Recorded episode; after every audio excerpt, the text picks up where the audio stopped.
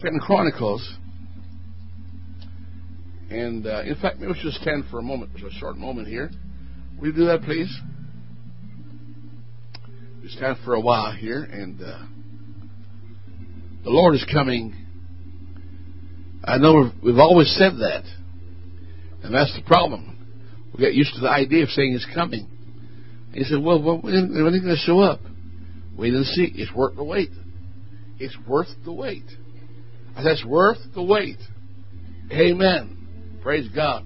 All right, in Second Chronicles, chapter thirty-six, and I promise not to overfeed you. That's going to be a big challenge. My mother always cooked extravagant, and put the table out big, extravagant. You just eat the gorged and swell in all different directions. And I carry on the same spiritually and you guys are laughing. I can see you got the same problem I have too. Amen. I have no scripture for dieting. I have lots of scriptures for feasting. I don't have any dieting in the Bible, but a lot of feasting in the Lord. Praise God. 36th chapter of the book of Second Chronicles and verse 17. In fact, in verse uh, 14 to 16, and, and this scripture is going to tell you why the nation of Israel is where they are.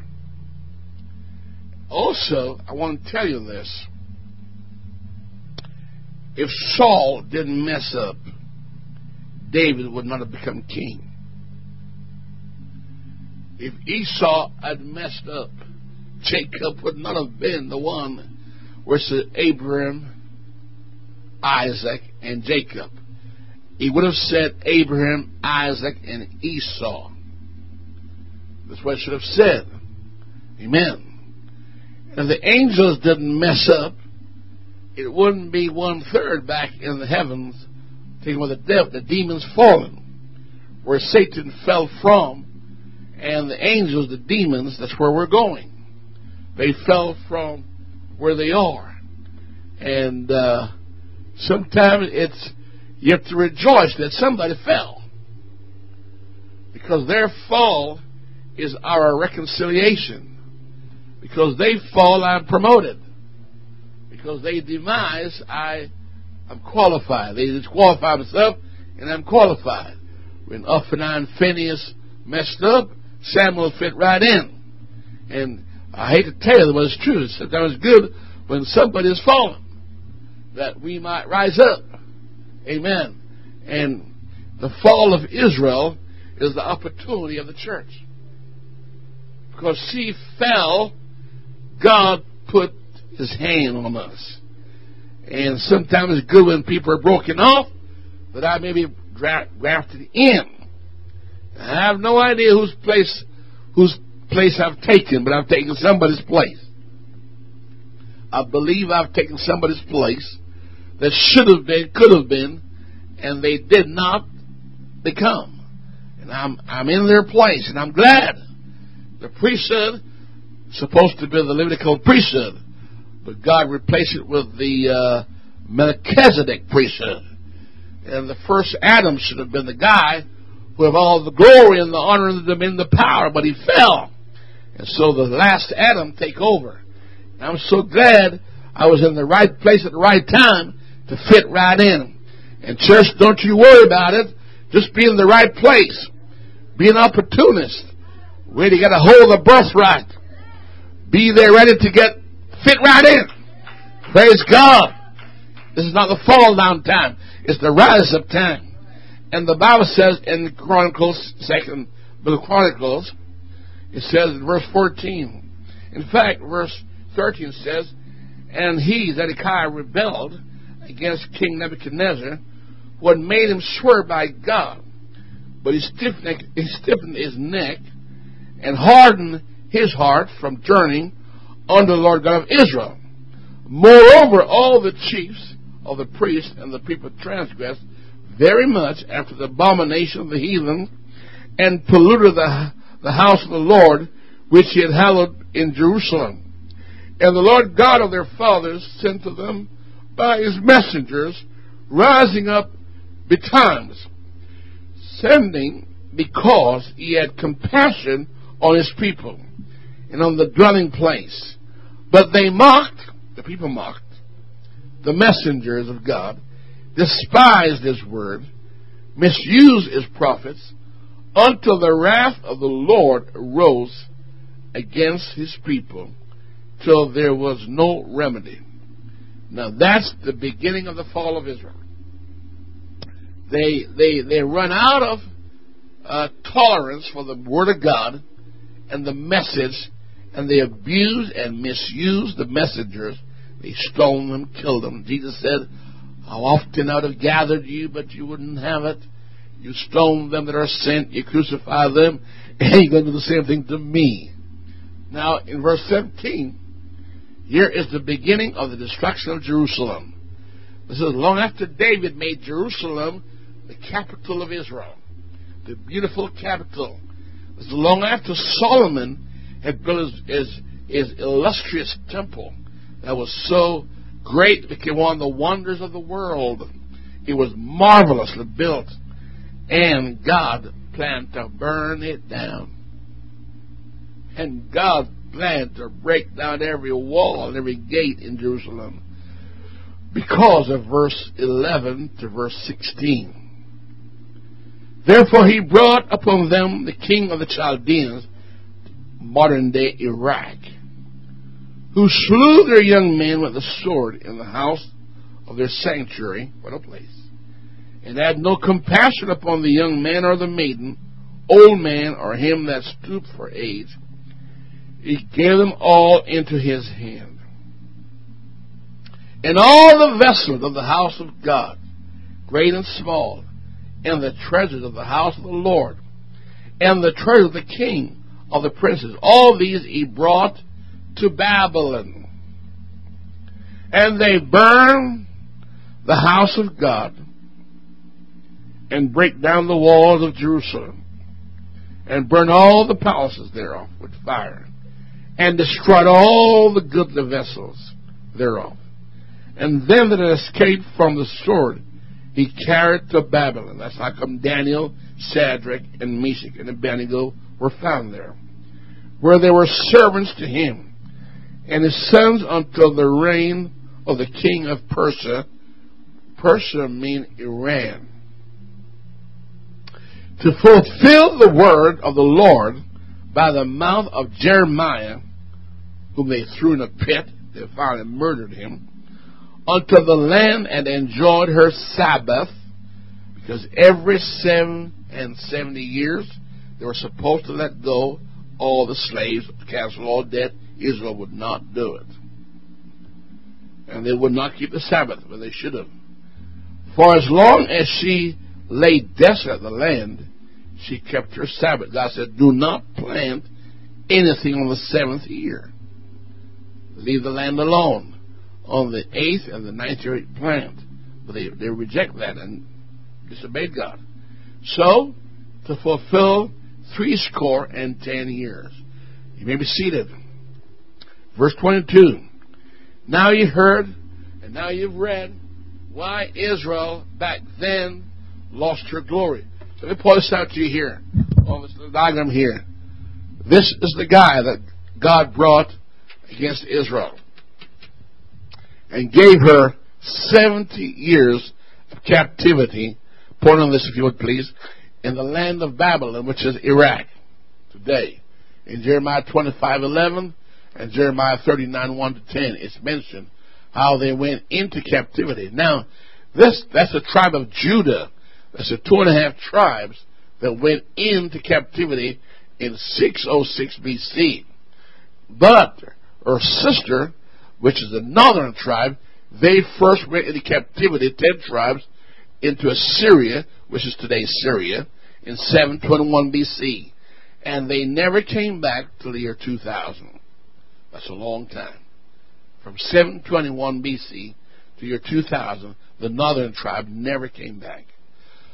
But what we notice here, if you note the difference between the time frame from 975 BC, when the northern tribe went into captivity, to 606, when the our sister went into captivity, almost over 300 years, the, the second half stayed in the power, while the other is banished away around the world.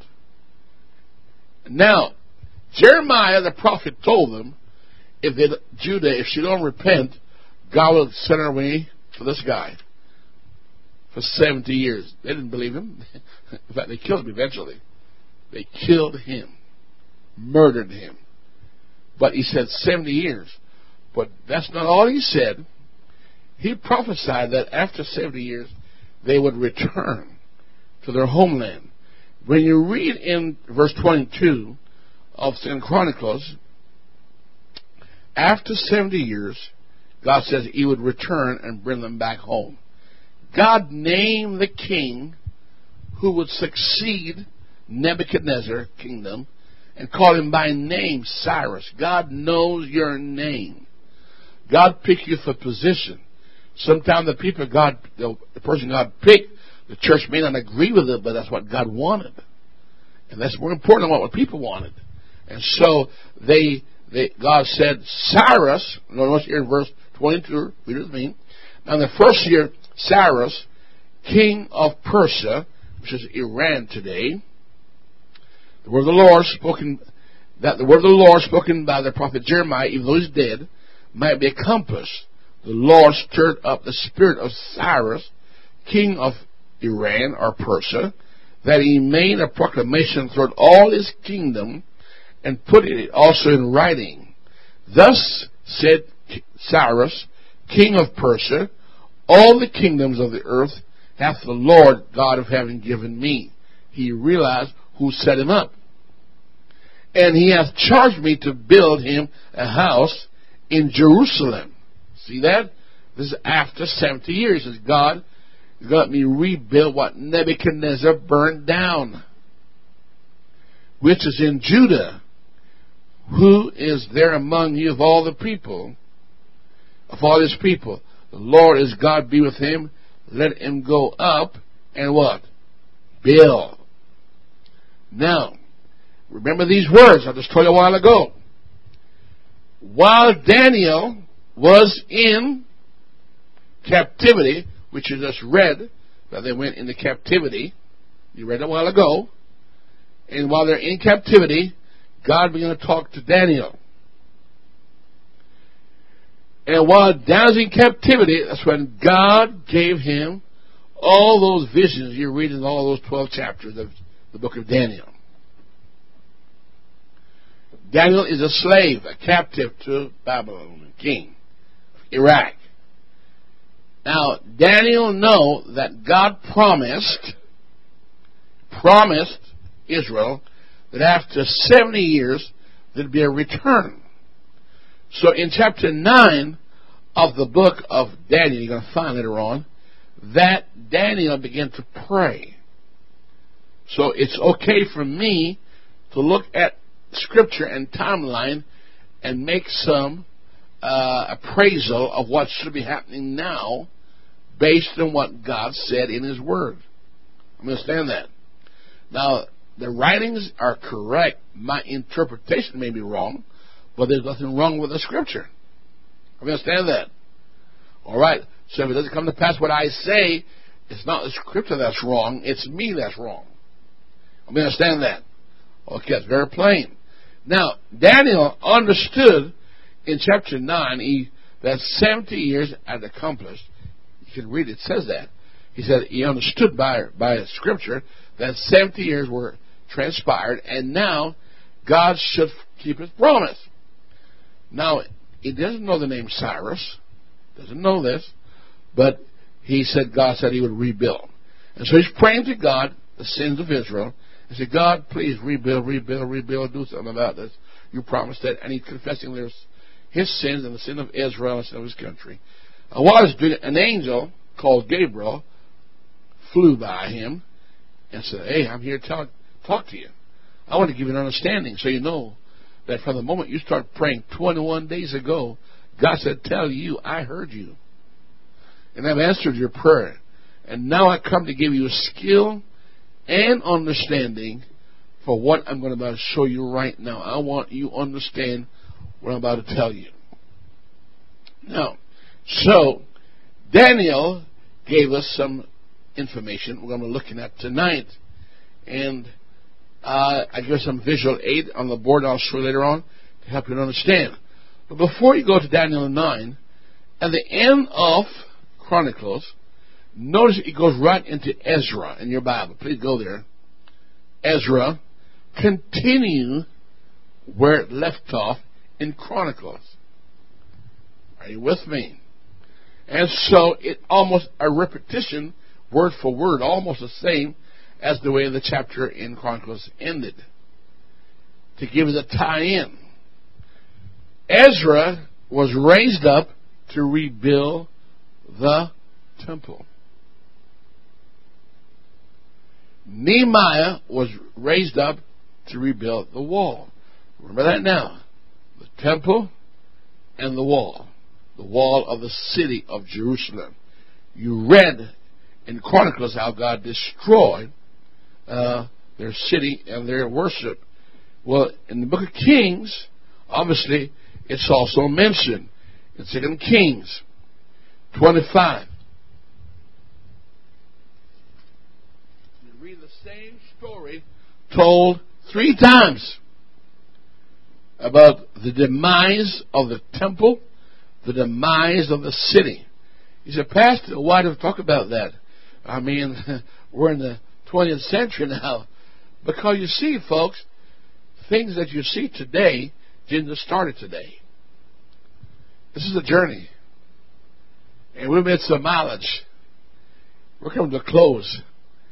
And if there's ever time to live for God, it's now. now. I'm going to tell you this. Write these numbers down in your head. In the year 1491, Israel became a nation.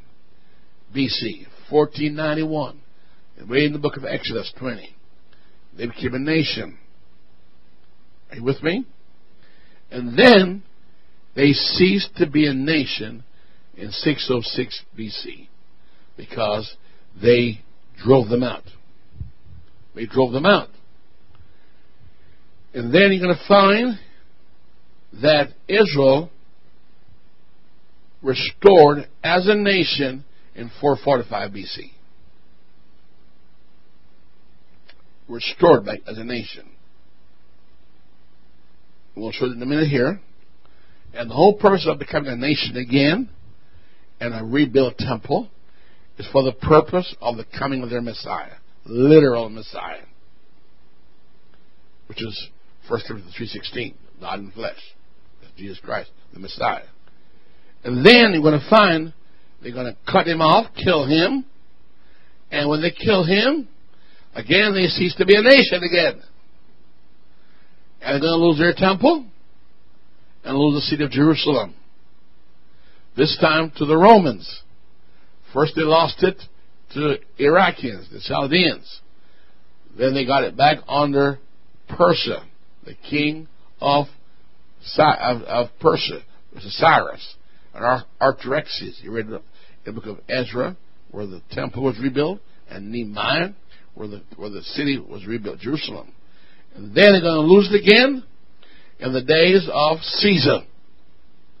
When they reject Jesus Christ, killed him, he said, now your city will be desolate, you'll be thrown out of the country, you'll be in trouble, and in 70 AD, they ceased to be a nation again. They lost their nationhood, and they lost their city, and they lost their temple again. So they're always going through those excursions. And they got it back in 1948.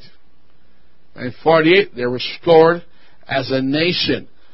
And they got their city back in 1970. In 67, 1967, 1970, they got their city and their temple site back. But they don't have their temple yet, but they got the city back. And they got their nationhood back. And so, they are today in that state where they have their sacred site back, their city back. They don't have their temple built, but they have their nationhood back. And they have the unification of 12 tribes. Now, they're going to sit that way and wait until Jesus returns and reestablish them as a global kingdom as they did on the years of David's reign. Now that's what I want to talk to you about. Now, if you can remember all that, it sounds good, it feels good, and you know where you are. Say amen. I gave a quick synopsis where we're going. Now, before Jesus Christ come for the establishment of an everlasting kingdom, there are three things that are telling us where we are. Number one, the times of the Gentiles, which Daniel told us what it is. It's this image right here. From the head, 606 it started, and it would end at the 12, the 10 toes. The 10 toes. Now, and we know the 10 toes are in operation. That's a clock to us. Next clock we know of is called the budding of a fig tree, which is Israel. When that fig tree buds, we know that Israel is about to be reestablished as she was. Another time clock we have is called the prophet of Hosea, who was to marry, symbolically, a divorced wife, when they can marry her, which is Israel, in symbolism. And the Bible said that marriage represents God remarrying Israel. And so, we're told in the scripture, she would abide many days without Jesus, without her Messiah, which she did, and she still is without him. And, but after two days, he would return and restore the marriage relationship. And in the third day, which means a thousand years later, she would live in a sight for a thousand years. Now, we're going to show you some things here on my little chart. Now, I'm going to repeat my chart several times to you to reinforce in your memory what I'm trying to say here. So you have to position yourself in your seat so you can understand what I'm doing here. All things I'm going to show you, going to repeat them to you. And by repetition, you will understand. Okay? This is my past studies. I'm running through here, coming to where I need to go. Not necessarily my chart in sequence of thinking, but I'm going to show you in terms of information. I'm going to repeat them to you over and over till you get it. And the, and the diagram will be repeated to you several times so you get several uh, angles from the same setting. All right? How many can hear me and see me? How many can see my chart? All right. Let's go to the chart. This chart here in Daniel chapter 9 is exactly what Daniel saw. Look at that chart. All right? See what happened when my wife come back? She come my boss, eh? Just teasing. Which way? This way? All right. Now, in this chart here, Daniel, chapter 9, when you read it, Daniel uses some, some symbolic terms that are very important to us. I expect you to read the entire chapter. Okay? And uh, you can turn off the, back, the background light for a minute, please. Uh, the scripture, turn off for a while. We don't need it right now. I'm going to show you some things here. Put some lights on here. Good. So, 70 weeks are determined upon Israel. Okay? Now I call this scene 7. So ignore that scene 7 for a while, okay? When we're done, we'll go, back through it in the sequence of, scenery. But I want to show this chart over and over and over and over so you understand it, okay? Alright. What Daniel saw was God said to him through Gabriel, 70 weeks are determined on the nation of Israel. In other words, Israel, I give you so many hours to go from point A to point B. I predetermine how much time it's going to take. In Israel's case, it's 70 weeks.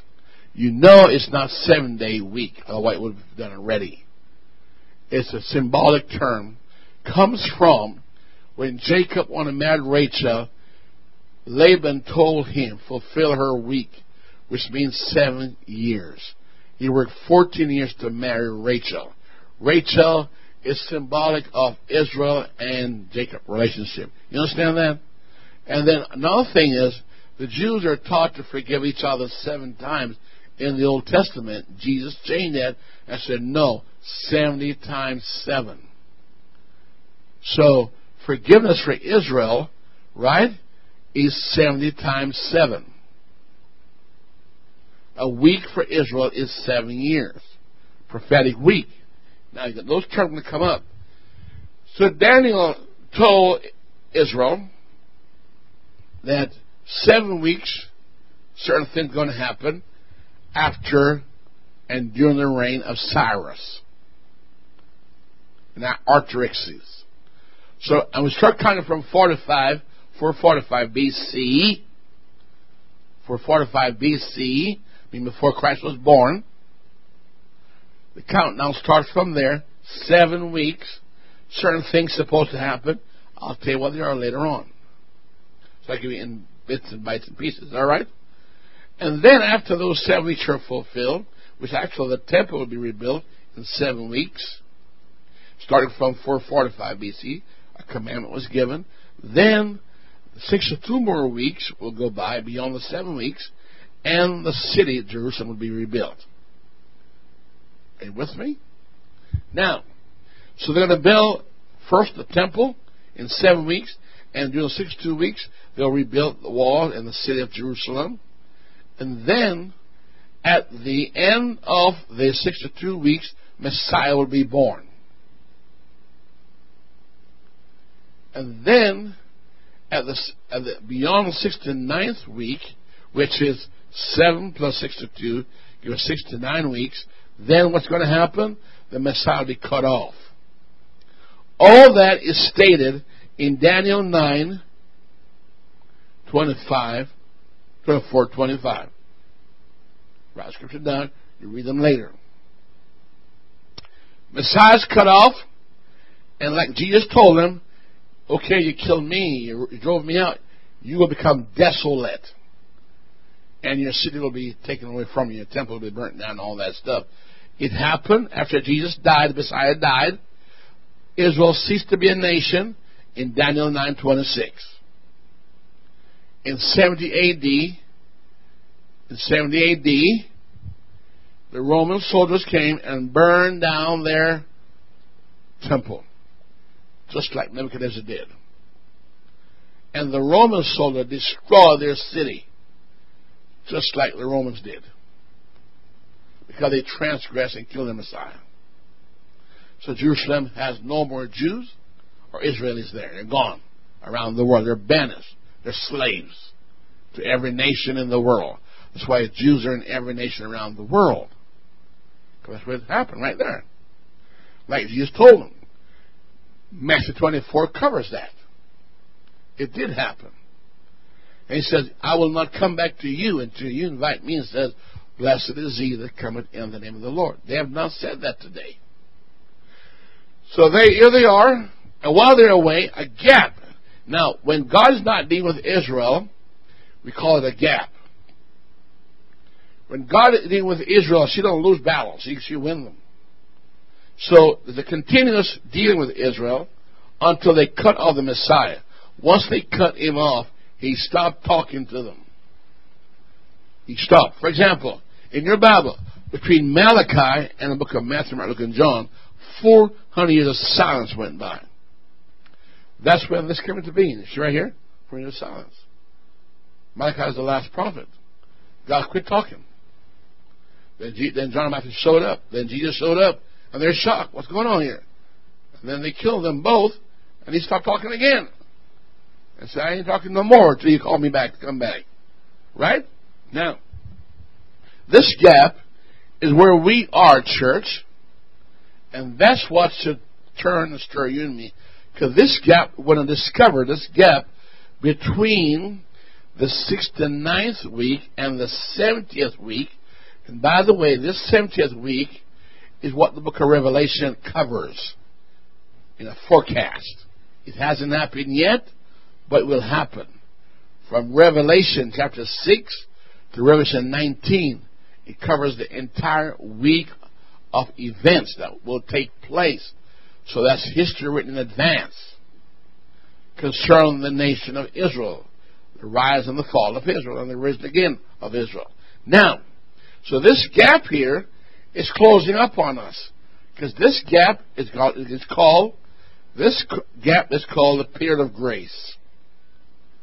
This gap is also called many days, between many years. This gap is also called the times of the Gentiles. This gap is when Israel is blinded in part, partially blinded. This gap is defined by Scripture, says is two days long, which is actually 2,000 years. That's why right now you're reading about terrorism, earthquakes, famine, pestilence, storms, murder, atrocities. Jesus talked about it.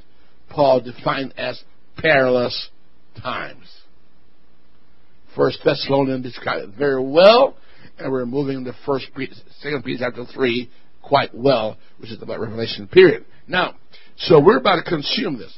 In so back to back up here in 445, between 445 and 396 BC, they built the what? Built, rebuilt the temple. And between 396 BC and the birth of Messiah, they rebuilt Jerusalem in preparation for the coming Messiah in Jerusalem. He came, they crucified him. So when he when they crucified him, they have no Messiah, and they ceased to be a nation, and they lost their city.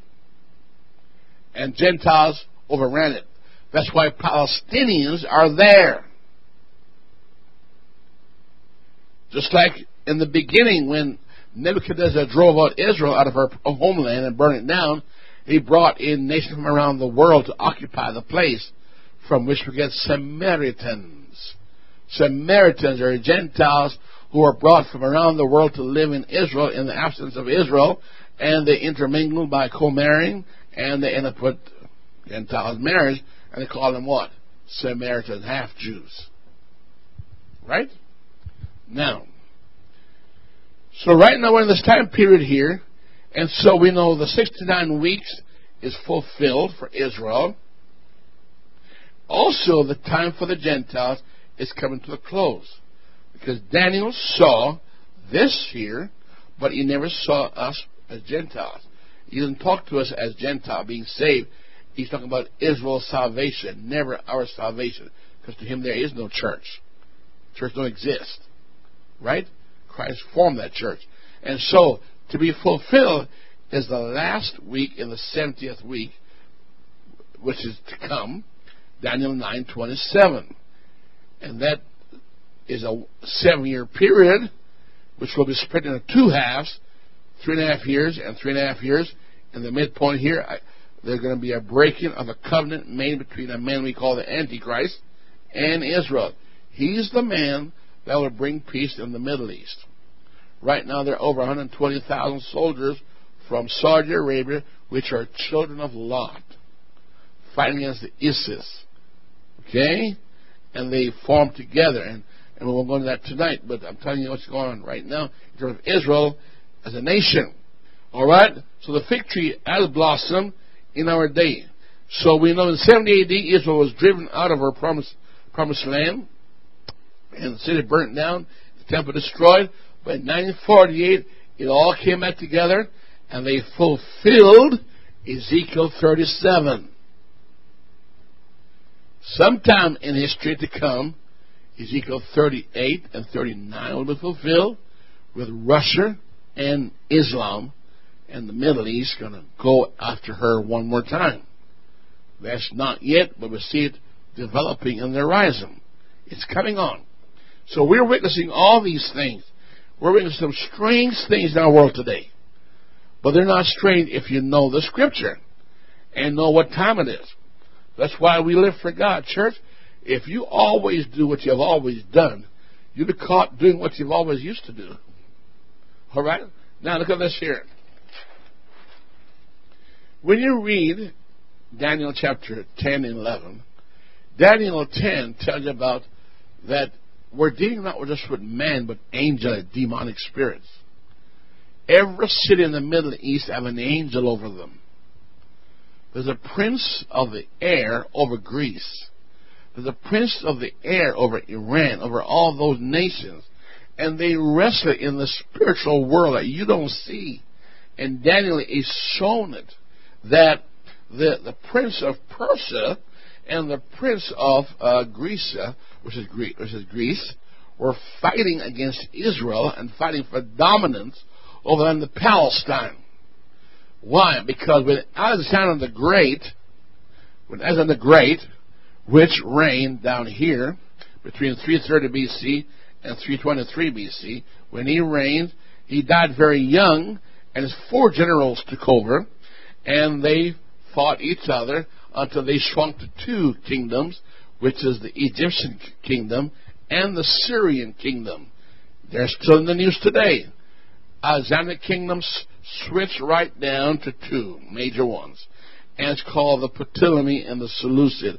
Seleucid means Syria, and Ptolemy means Egyptian king. Now, all that's affecting us right now, because in our news are still these countries, Persia, Iran, Greece, Syria, Egypt, and Greece. Why are they still affecting us?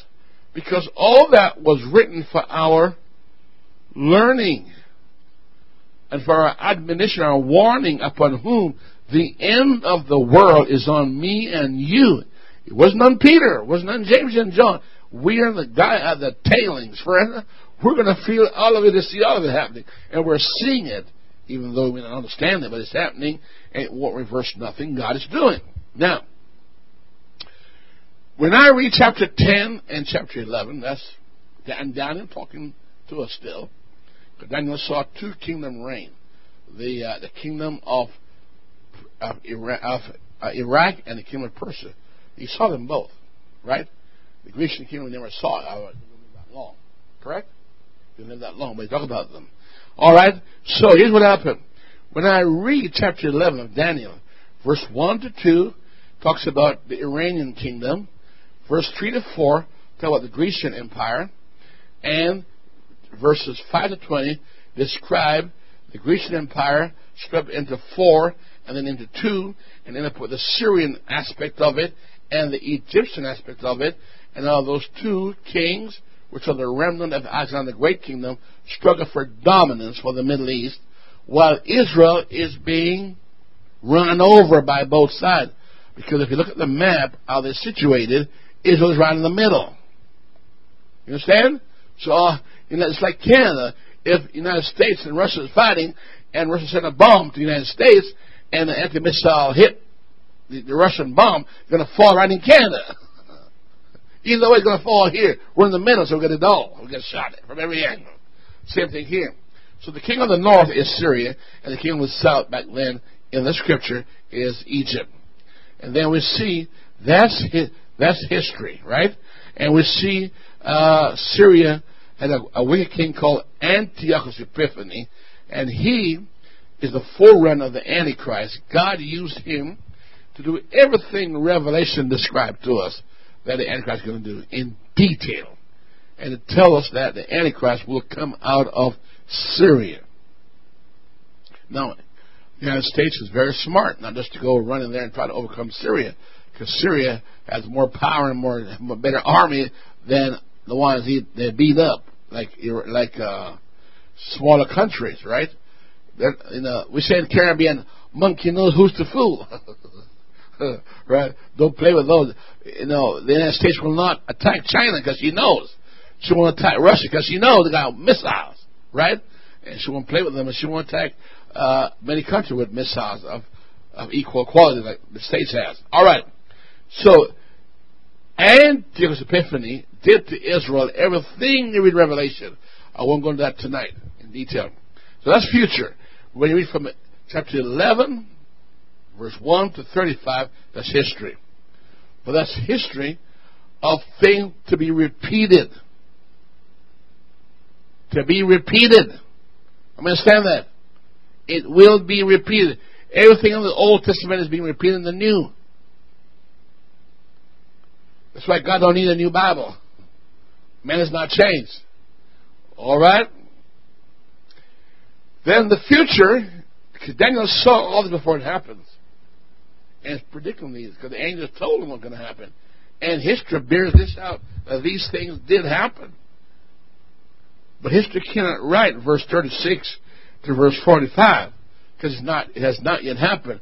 But we, the generation of the end time, are seeing this, because Daniel was told this is for many days to come. May there be many years to come. You are living in the time when we see airplane flies in the sky. Noise have increased. In their day, they ride donkeys. I can go from here to, to the States in a few minutes or a few hours. In their day, take years, months. Right? They can look with a tube down and see what your heart looked like without cutting it open. they can operate on the inside without even cutting it open. Right? They can do all these great things. Knowledge has increased to the men almost think they're gods with science, falsely so called.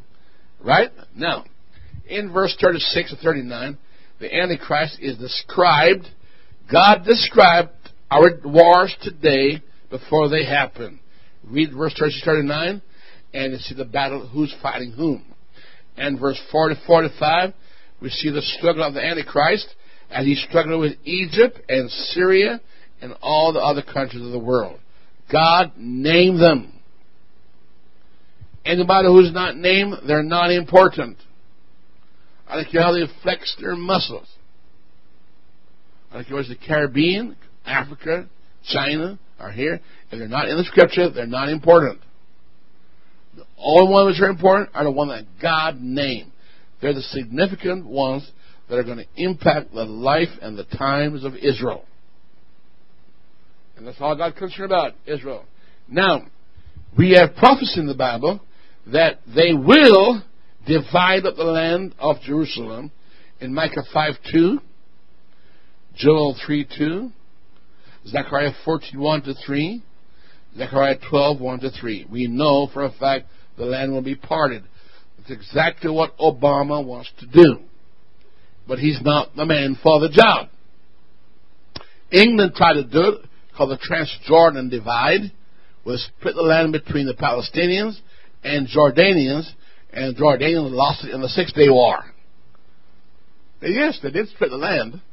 England did it, and France, and some more countries come together and did it, and split it down the line, and they lost the battle, and now Israel has it all. Now, when Obama said, let's go back to the, the, the pre-war condition, he's saying go back to the split that Israel, that England did. But when England split the land, England declined. The sun did set on, on England. Because they betrayed Israel. Right? Now,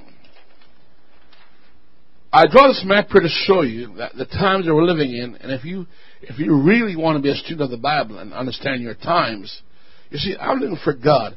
You know, I told my wife there's certain things we want to do. I want my wife and I to be saved. I want to be saved. I plan to be saved. I'm not going to hell. I promise you that much. I'm not going to lake of fire for no reason at all. And there's some things I need to live and, and, and pay attention to.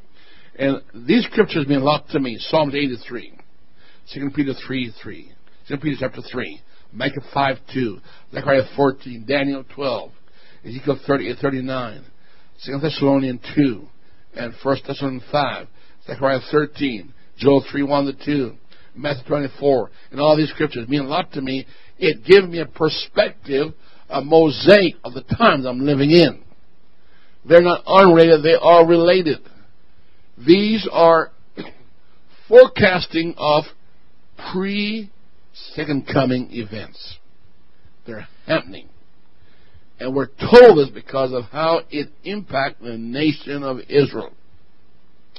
Israel is the problem in the world. I don't mean she caused the problem, but she's the problem. If you read the 12th chapter of Zechariah, and read the 14th chapter, you find the whole nation of the world is having war because of her. All these wars are over her. All the world problem is because of Israel. But why is it so? Because demons are against that nation And how I know that? The 12th chapter of Revelation tells you that the red dragon with seven heads and ten horns with crowns on it, hello, persecute the woman who brought the man child Christ Jesus, who was caught up to his throne. So you see, we know that all the wars, all the problems in Africa and Europe around the world because of Israel. All of it. Yes. Satan is going after her and the church. And nations are getting involved in it, and they can't help it because they're, they're nations that were, are from the Gentiles stock. And Gentiles hate anything of God. Right? All right? Look at this right here. In Revelation 12, we see the eagle is involved, which is actually the United States, and the woman, which is Israel, and the dragon, which is the devil. But the seven heads and ten horns is the same as the mother of harlots, which is Rome. And Rome is linked with the Middle East, even though you guys don't know it. I heard from my own my own ears. The Pope says somebody got to stop ISIS. Now the Pope can't do it, but the Pope got friends who can, and the Pope friends are, are the ten toes, and the ten toes will stop ISIS eventually. That war cannot be avoided. It must happen.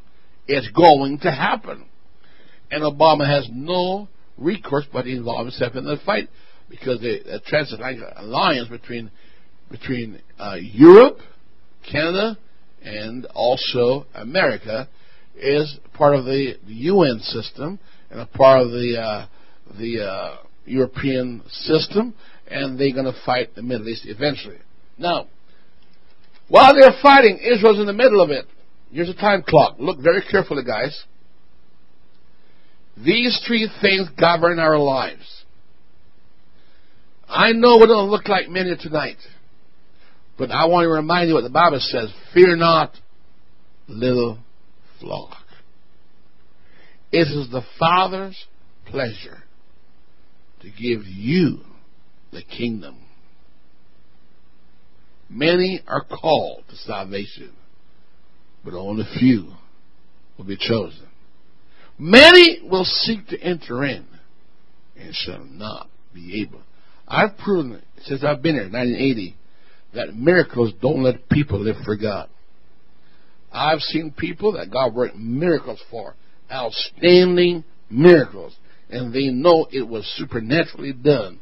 The prediction was accurate, God did it, and they still are unfaithful, disloyal, and not trustworthy with God. It didn't turn them one bit. They're unfaithful. So that don't save people. That's why it says to the apostle, don't come telling me I'm a devil are subjected to you. You'll be glad that your names are written in the book of life. That's what matters.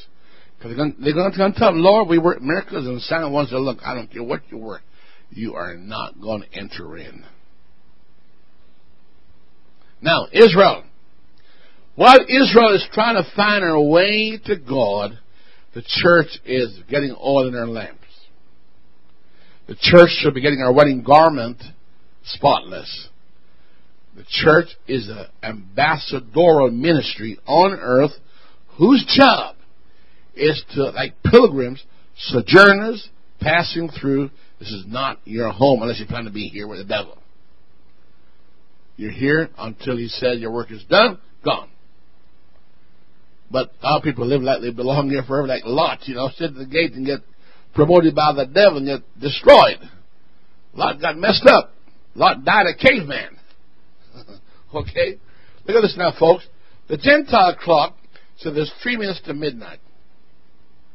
Are they right? Are they wrong? I don't know. That's what they say. Daniel chapter 2 tells us the time we're living in is the ten toes. Daniel chapter 2. That means I, I should expect a stone to be cut out sometime of the mountain. It means that humanity is coming out of divinity to destroy humanity works on earth. Meaning the man Christ Jesus will come out of himself and become a man and destroy all the mankind works on this earth. He is that little stone in the mountain mean the Godhead. He came out of himself. to do these things. Right? So we're in the ten toes. The ten European car market. I know there are lots of countries that join it, but they're not the prime ones, folks. They're not it. Remember now, there are many antichrists, but there's one true antichrist. Just so there are many antichrists already, but there's one particular guy he's dealing with. I understand that. and that guy is a he. All right? So, we know that Israel is also a time clock. So we've got three clocks we're working with. The atomic nuclear clock. We've got the time of the Gentile, which is the ten toes of Daniel chapter 2. And the 70 weeks that are predetermined on the nation of Israel. God said, after 70 weeks, I will accomplish certain things in the life of Israel. At the end of 70 weeks, beloved, look at this. Meaning God, Israel will be in here. In the millennium right here. It's the millennium right here.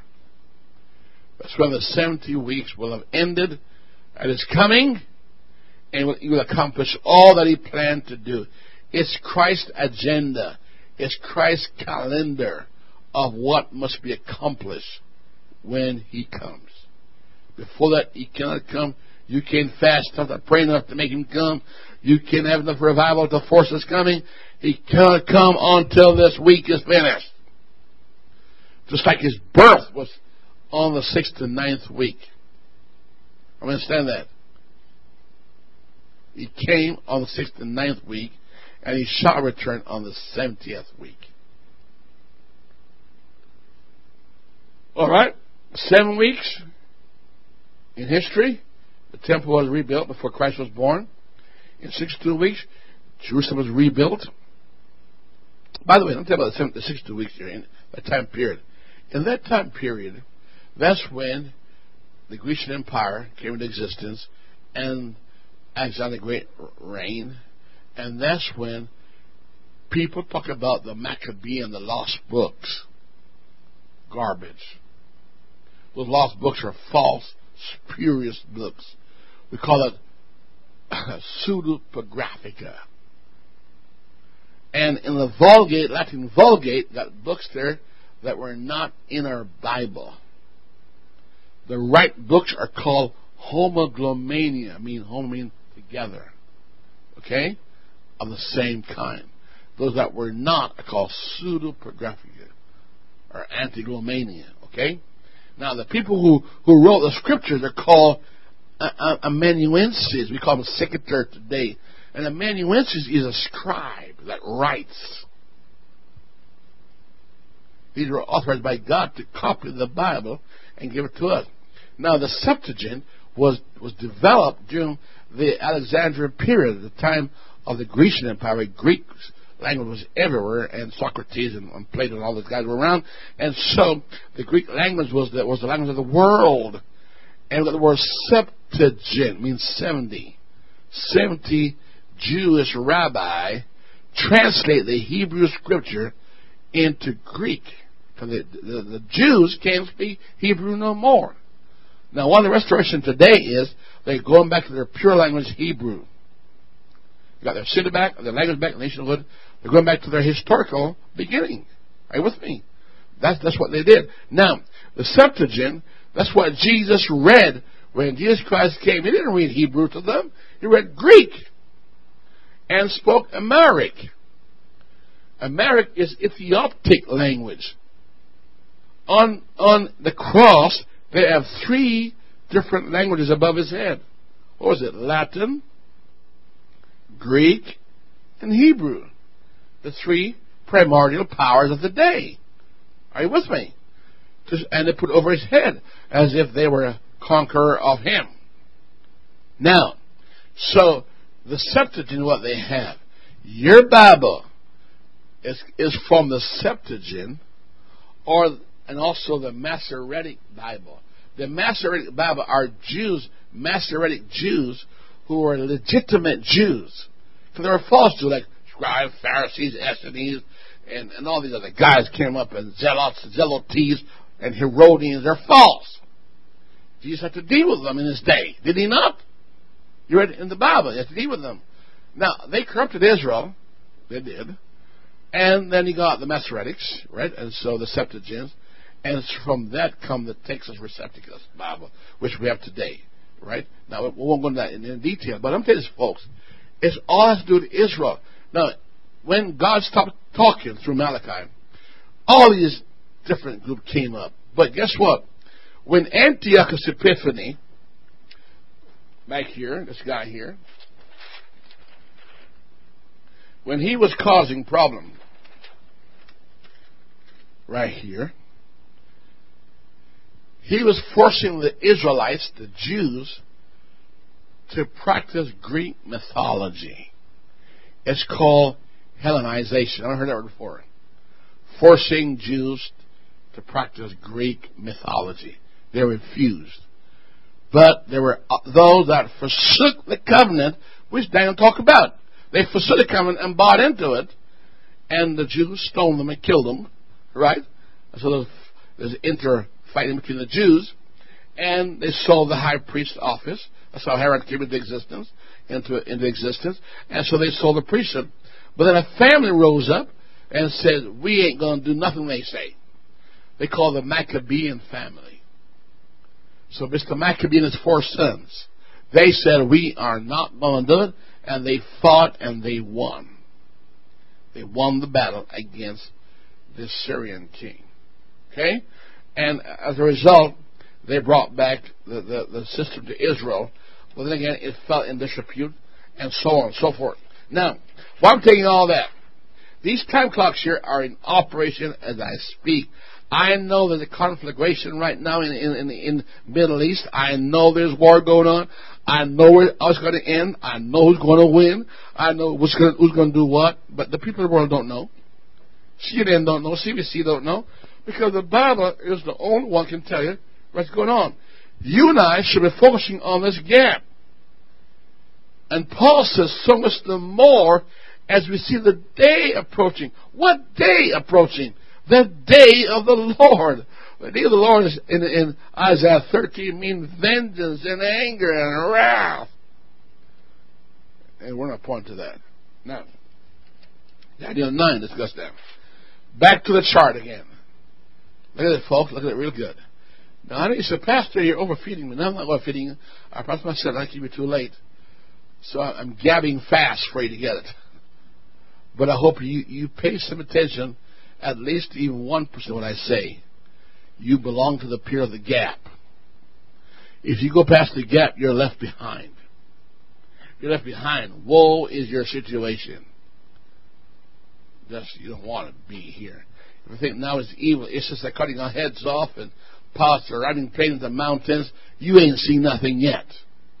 You got ten times worse. I said they're going to kill one another. Peace will be taken out of the earth. So you can't have enough police force to stop atrocities. Because God already forecasted. You just don't want to be here when all hell breaks loose. All right? Now, back to our 70 weeks, folks. The purpose is a predetermined 70 weeks. And when we in chapter 9, 23, 24, here are the reasons for the 70 weeks. The goal for Israel, not for Gentiles, for Israel. Why 70 weeks, God? Here's why. Number one, to finish the transgression of Israel, to make an end of sins, and iniquity in Israel, number th- and to make a reconciliation for the nation of Israel, and to bring in everlasting righteousness for Israel, and to seal up all visions concerning Israel, and to seal up all prophecy concerning Israel, and to anoint the most holy, the Messiah, and then come again. It's over.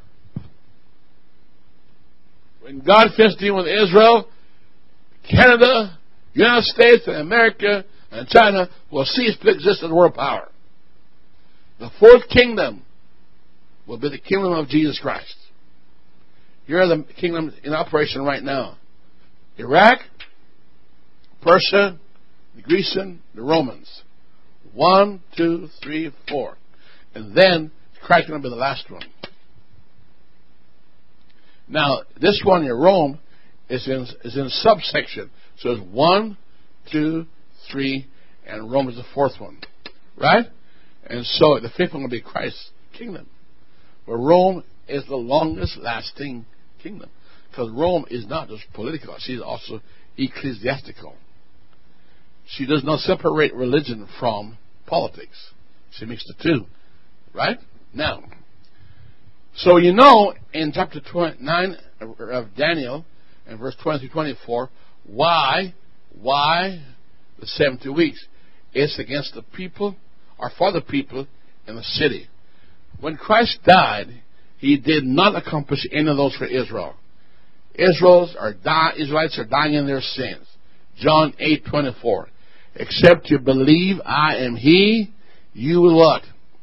Die in your sins. The nation of Israel will never be saved until Jesus comes. Individual Jews can be saved.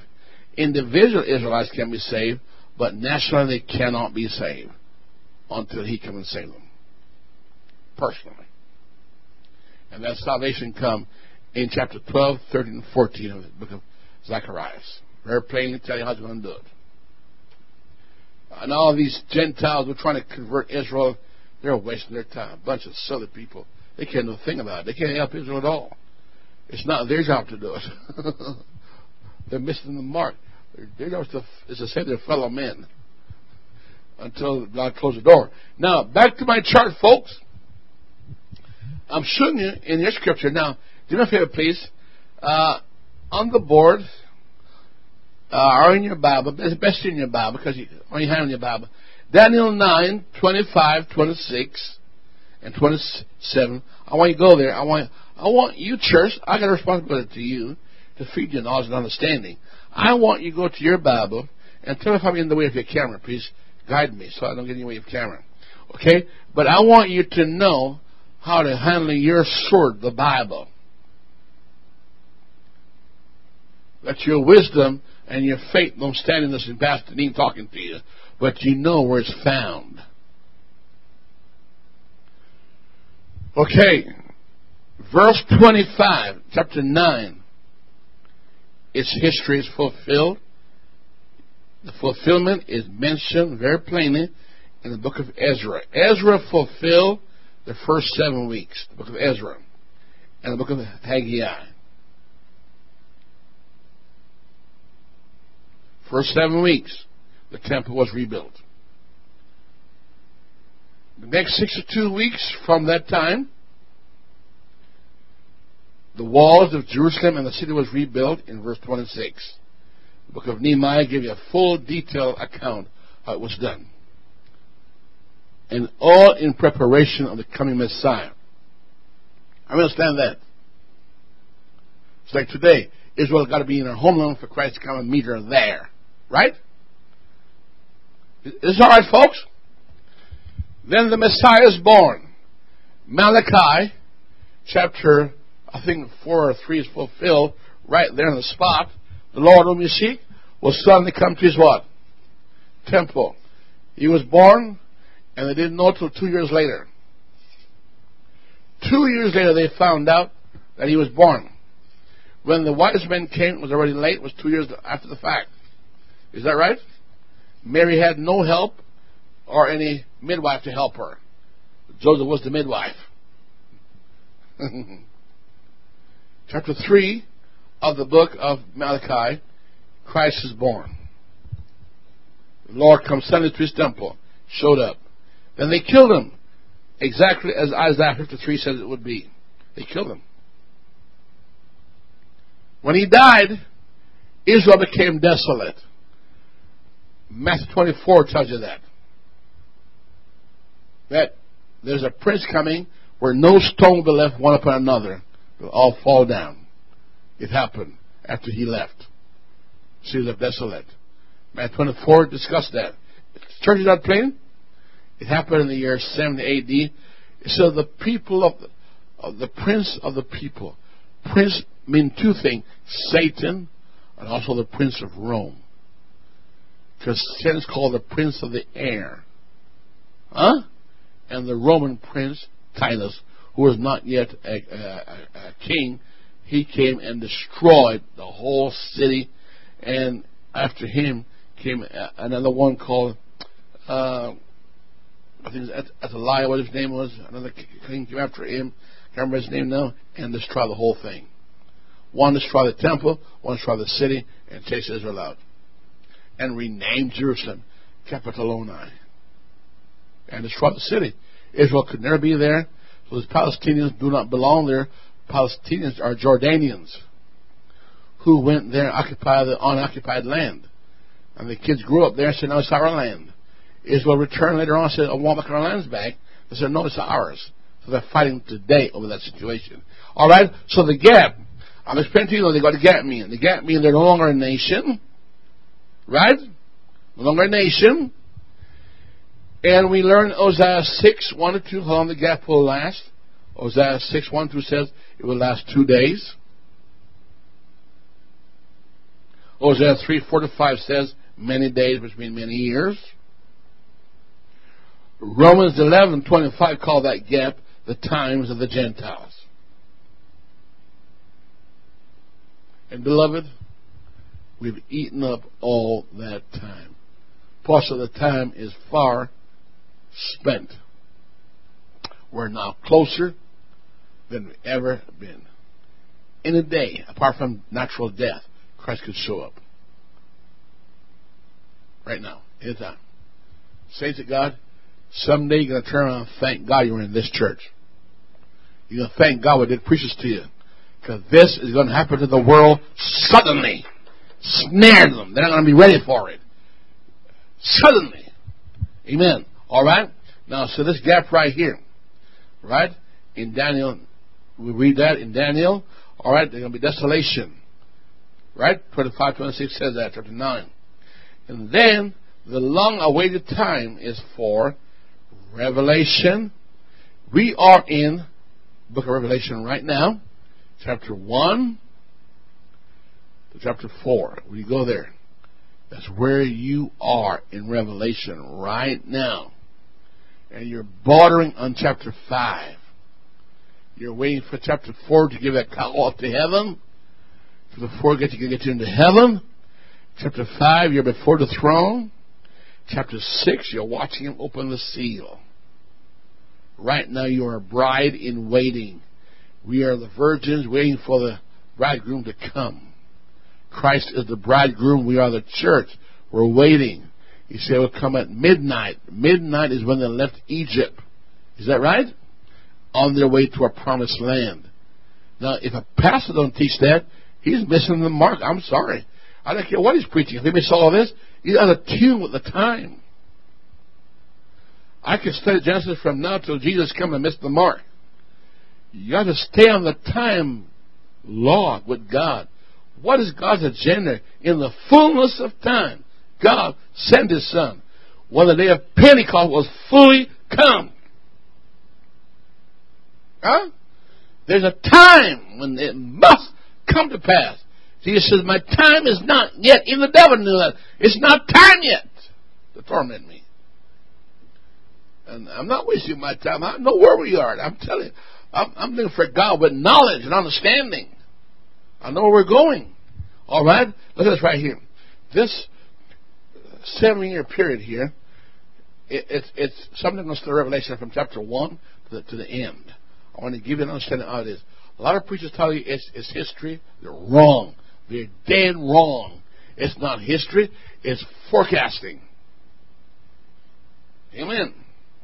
If that's history, then you tell me why the devil running loose?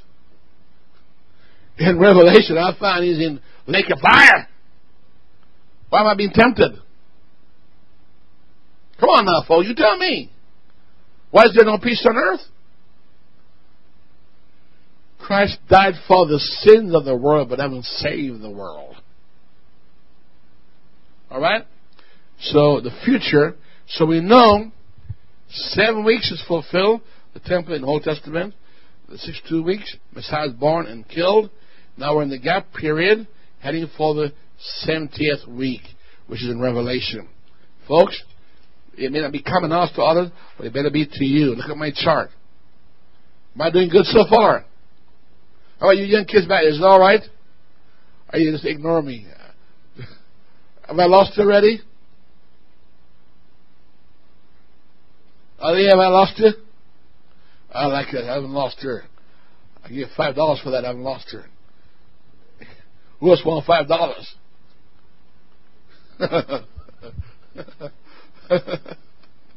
All right.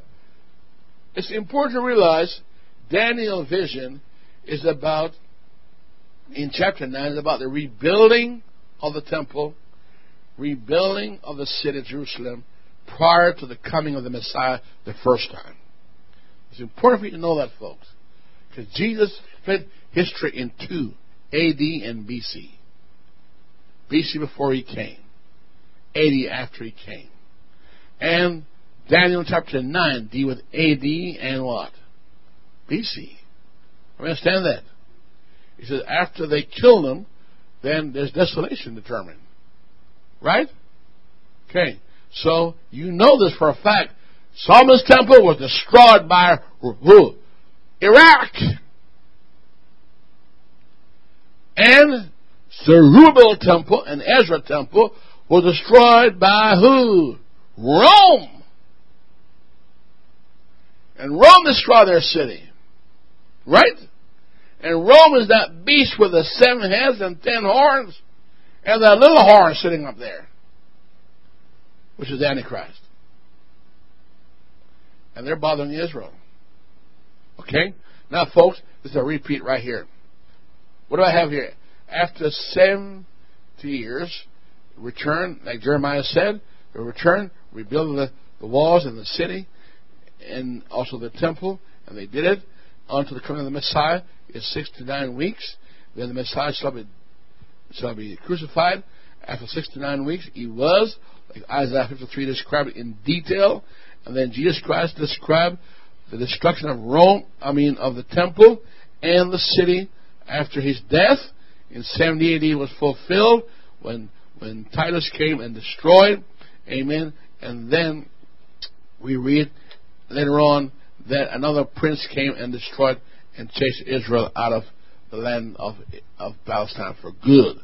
They never returned until 1948, like Jesus says, when you see the fig tree blossom, right? Fig tree means Israel, and it happened. They became a nation, and they fulfill uh, Ezekiel 37. All right? So the fig tree has blossomed. You've seen it. You're here. Now, some of you were born in the 70s. You weren't born back then. Uh, most of you are born in the 80s. You're you're young people, not, not, not like me. I was born in 1948, so I'm older than you are by too many years.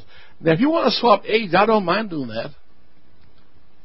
You know, I wouldn't mind swapping ages with some of you guys right now because you don't seem to enjoy youth. I love my youth. So you're going to give me your youth, that's fine. But in 48, I was around. I was born in June. 9th of June, 1948 is when I was born. Right in the year when, when Israel became a nation just after World War II. So how old am I? Pretty old. You know, I have somebody say, I was born uh, year 1980. I thought, boy, you're young. 1980? Man. 2000. I bought you 2000. Anybody here born 2000? Anybody here born year 2000? Stand up, please. The year 2000. Anybody here born 1495? Stand up, please.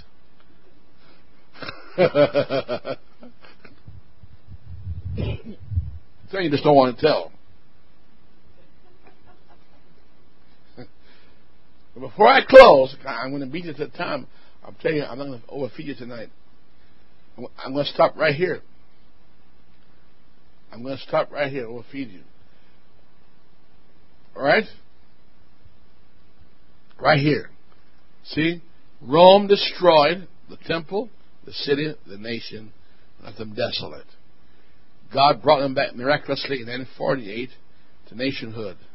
Now Israel must fulfill Hosea chapter 3 and abide many days without a prophet, a priest, or a king. And we're seeing the time of the Gentiles coming to a close. Israel was broken off, we were grafted in, and now that's coming to a close. Now, after that, we're seeing here when I when I add to 1948, okay, this is wrong right here. That should be. Oh, that's where we are. That's today. This is today. Right? And somewhere here is 2018. Now, Pastor Neil believed by 2018 the fig tree blossom will come to total fulfillment and fruition. The generation will be completed. Let's stand. Can you guys really believe that? I'm finishing on time so we can go to Boston. I'm going to take my wife to Boston.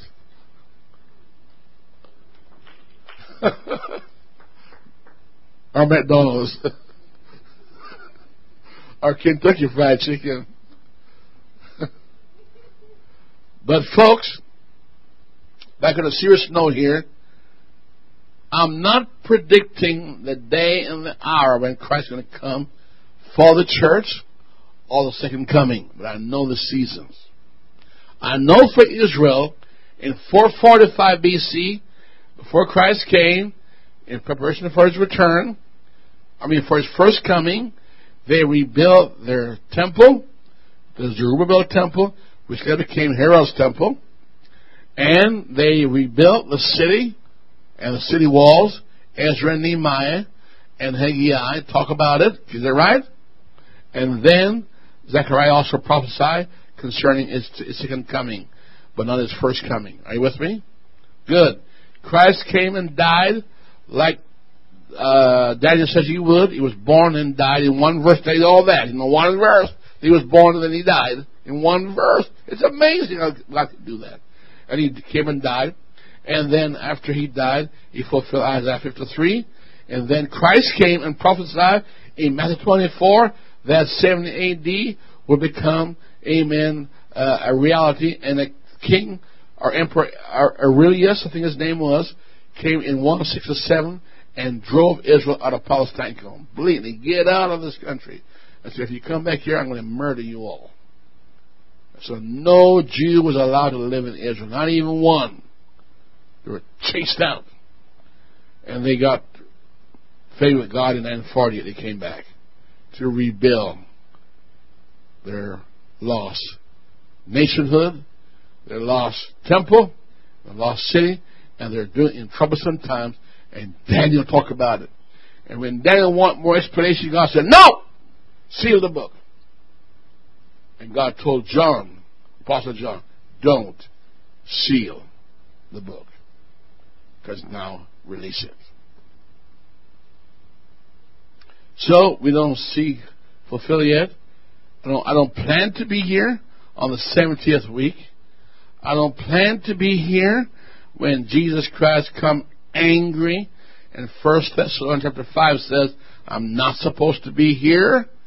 First Thessalonians chapter 4 tells me how I'm going to leave here. And First Corinthians 15 tells me what's going to happen to me when I leave here. And church, the next time we study, to study all this here. Oh, hallelujah. Question from this side.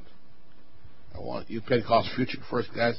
Ask me, give back what I just talked to you. What did it say? What did I say, guys? Tell me. What did I say? Come on, tell me. What do you remember? No, I didn't say hot dog. I said more than that. What did I say?